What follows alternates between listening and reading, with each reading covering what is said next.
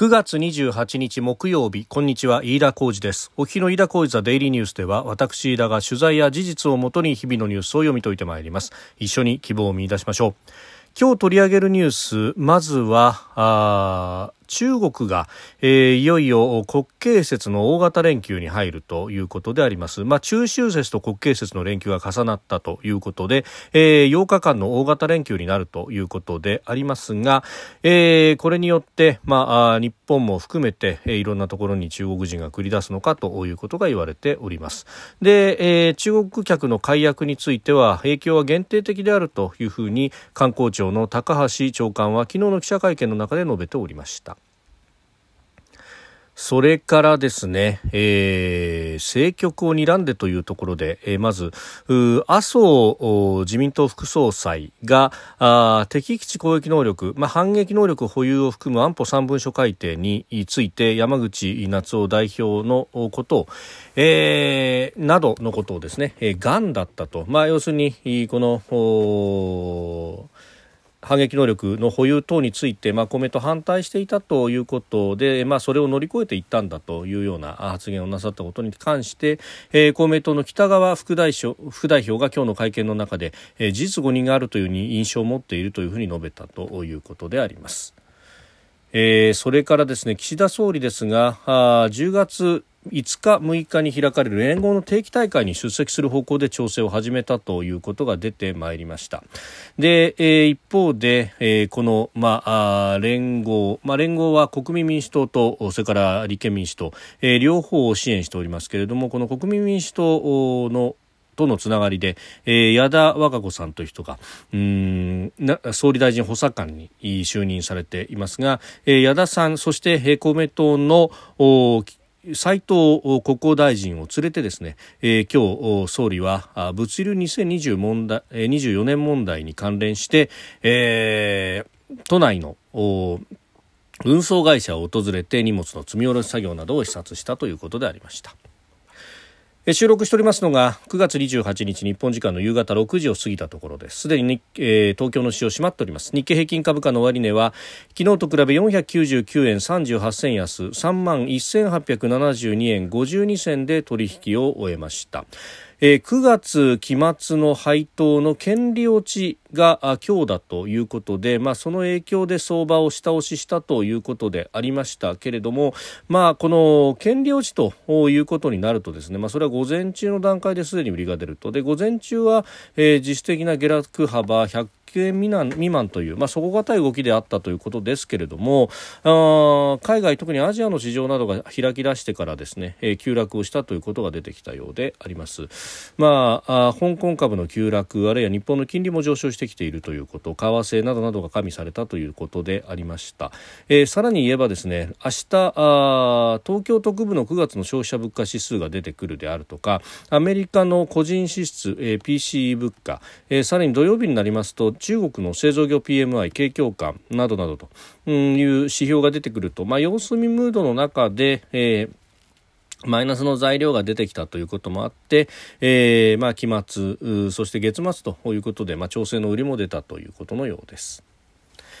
えさてまず中国では29日明日から8日間の大型連休が始まるということであります。中秋節と国慶節の休みが重なったということで例年よりも長いと、えー、旅行業界の書き入れ時だということで、まあ、特に鉄道であるとかあるいは中国国内のですね、えー、旅客数などはあ予約がかなり増えているということで、えー、あります。で、まあ、ただ、あのー、海外へという部分は、まあ、回復が鈍いと。ということが言われております。まあ、これはその航空ダイヤもですね、えー夏ダイヤ、冬ダイヤ大きく分けて、え、年に2回のダイヤ改正があるわけですけれども、まあ、このダイヤ改正がまだ先だということでまだまだコロナに、えー、おけるですねうん減便というものが、えー、回復しきっていないということであります。まあ、これあの機材繰り等々もですねいきなりじゃあこの国慶節休みがあるからあそれに合わせてですね、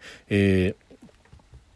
増便をするということがいきなりできるわけではないと、まあ、その辺のフレキシブルさというものは、まあ、鉄道に比べると、えー、相当ですね。あの航空の場合はあ飛んでる時間等々もあったりとかもしますんで機材にも限りがあると。いうこともありますんでなかなか、えー、難しいということで、まあ、あの海外旅行の回復はまだまだ先だろうということが言われております。でその上あの中国国内の経済の状況というのが非常にまずいというようなことも言われておりますんで、まあ、その辺でえー、まあ、比較的割安な国内に関しては人が移動するけれども海外まで行くかということになると、まあ、なかなか、えー、その辺は大きく伸びはしないというようなことも出てきております。でまた日本に関して言うとですね、まあ、福島第一原発の処理水の海洋放出というところで、えー、特にまあ個人の旅行はともかくとして団体旅行にキャンセルなどが発生しているということが言われておりました。で観光庁の高橋一郎長官は昨日の記者会見の中でこの営業について現時点では限定的だという認識を強調していると、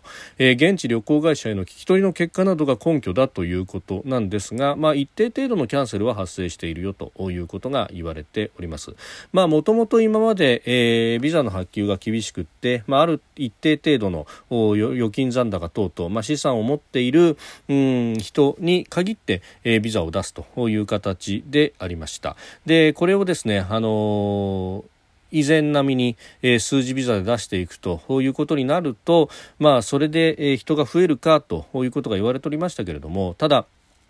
えー、その厳しいビザの条件の中でもですね、えー、日本へ来る海外からの観光客の消費する額というのはほぼコロナ前と同じ額に、えー、回復しつつあると、まあ、それはあの旅行訪日外国客数だけを見るとコロナ前まで完全回復ではなくて、まあ、78割ということをを考えると、まあ、その分ですね客単価が上がっているといういいお客さんが来ているという状況になっているわけであります。まあ、あの量を追うというよりも質を追うというところになるので、まあ、これはいいいい流れなんではないかということも言えるのではないかと。まあ、もちろんですね、えー、為替が円安に触れているということで、えー、海外から来る人たちにとっては有利な状況であるというのも一つ加味しなければいけないところがあるのかもしれません。まああのーもちろんね、えー、オーバーツーリズムにならない範囲で、えーまあ、国内で、えー、働くそして暮らすという人たちへの影響がない範囲であれば、まあ、もちろん来ていただいてお金を落としていただくというのは非常に大切な、えー、経済の一側面ということにもなりますんで、まあ、この辺はバランスを見ながらということになるだろうと、まあ、国慶節中秋節、えー、お休みが長いからここが書き入れ時だとここに合わせなきゃみたいな、えー、無理やり体を合わせていくということではないんだろうと思いますし、まああの実際現場の業界の方々とかは、え、無理やりにというよりも流れでという方も多いのではないかと思います。それからですね、えー麻生自民党副総裁が、えー、敵基地攻撃能力の保有を含む安保3文書改定への対応について、まあ、公明党が、えー、かなり頑強に反対をしていたのを、まあ、自民党側としてこの必要性を解きそして最終的にはあ改正の流れになったということに関連して、まあ、山口夏夫代表だとかあるいは北川副代表、えー、石井幹事長などを名指しをしてがんだったというふうに麻生さんが発言をしたことについて、えー、今日北川副代表は事実誤認があるという認識を持って認識を持っているというふうに述べて、まあ、反論といいますか、えーまあ、やんわりと球を投げ返したという形になっております。まあ、あの北川さんはもともとこの安保関連の、まあ、3文書、まあ、その前のですね、えー、安全保障法制の時から、まあ、公明党側の代表として、えーまあ、自民党側は当時は、うん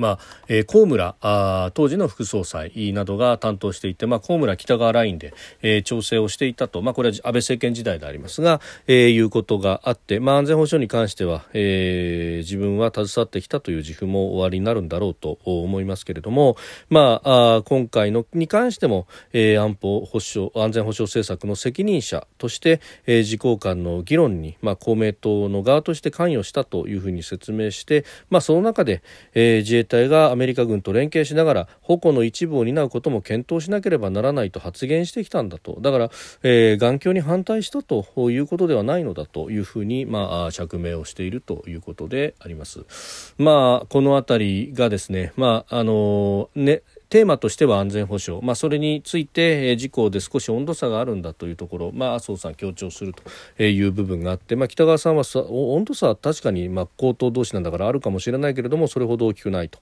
え、いうことを、まあ、強調されたということでありますが、まあ、これが、え、直近の選挙というものが絡んでくるとうん特に麻生さんなどはあ国民民主党との連携というものを非常に推す立場でもいらっしゃるということもありますんで、でまあ、あ自民党と公明党の関係自民党と国民民主党の関係というところでですね、えーそれぞれ、まあ、この安全保障政策というところをどう動かすかというのを超える、えー、思惑特に政局に絡んだ思惑が見え隠れするなというところが分かるところのニュースであります。えー、それからですね、えー、岸田総理大臣ですがその